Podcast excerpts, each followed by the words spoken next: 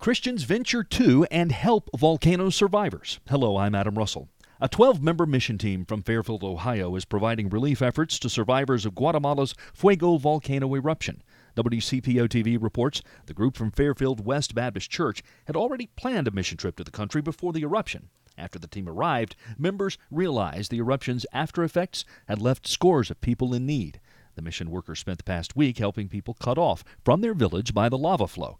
It was tough going to get there, though. Team leader Jeff Kentworthy says going the long way around to reach the village was an 85 mile journey, including about 20 miles on dirt roads and crossing rivers.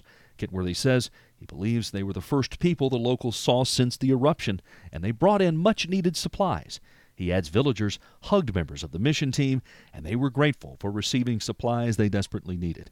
Back home in Ohio, the pastor of the church that sent the team says he's proud of the team's effort.